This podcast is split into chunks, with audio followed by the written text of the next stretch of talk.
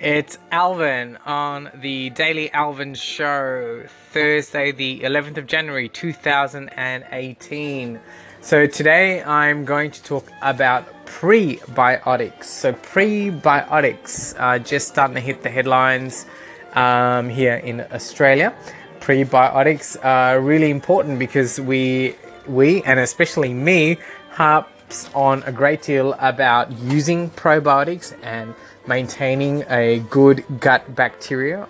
Um, and prebiotics are basically the right foods that your gut's bacteria or these probiotics uh, bacteria it's the right food that they need to eat to help grow and proliferate because bacteria are live organisms and they need to eat and so by taking probiotics we're introducing new bacteria into the gut so we want to help the body produce its own bacteria and we want to also allow the probiotics to flourish correctly and continue to do their their work in the gut and do all the the amazing things that they do.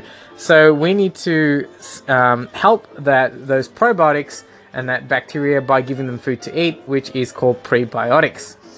Prebiotics are generally indigestible carbohydrates, so they get absorbed into the colon and they become intact to the colon and the bacteria feed on it.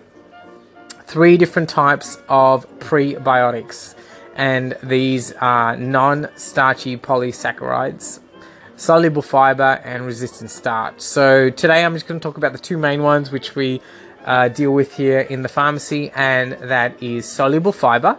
And um, so, soluble fiber includes, excuse me, things like psyllium husk, which in Australia um, is uh, in Metamucil, and you can actually buy psyllium husk um, from the health food store as well. Um, resistant starch is another type of prebiotic, and that's found in stuff in foods like steel cut oats, grains, legumes, potatoes, um, and there are also synthetic resistant starches as well. Um, so we try and, as in, you know, try and concentrate on whole foods here. So if your body can tolerate steel cut oats, um, that's a great way to go every morning. If your body can tolerate grains and legumes, it's a good way to do that. Introduce that into your diet three or four times a week. And I did mention potatoes um, as well. Also rice. So just with the potatoes, especially, it's it's got to be um, clean potatoes. So what I mean by that, it's going to be steamed or roasted. It can't be deep fried chips because um, that's just gonna stuff everything up and lead to whole heap of other other gut issues there as well. So um, you need to be having a really good diet and including all of these things here as well.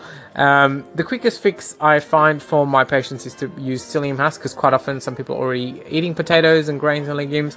Um, but that's only if you can tolerate it. So some people can't tolerate soluble fiber. With all of these um, prebiotics, I always recommend you start slow because if you start introducing these things into your diet, your body then can react to it and you just end up feeling sick.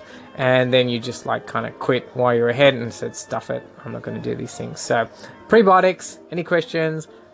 Phone them through. Thank you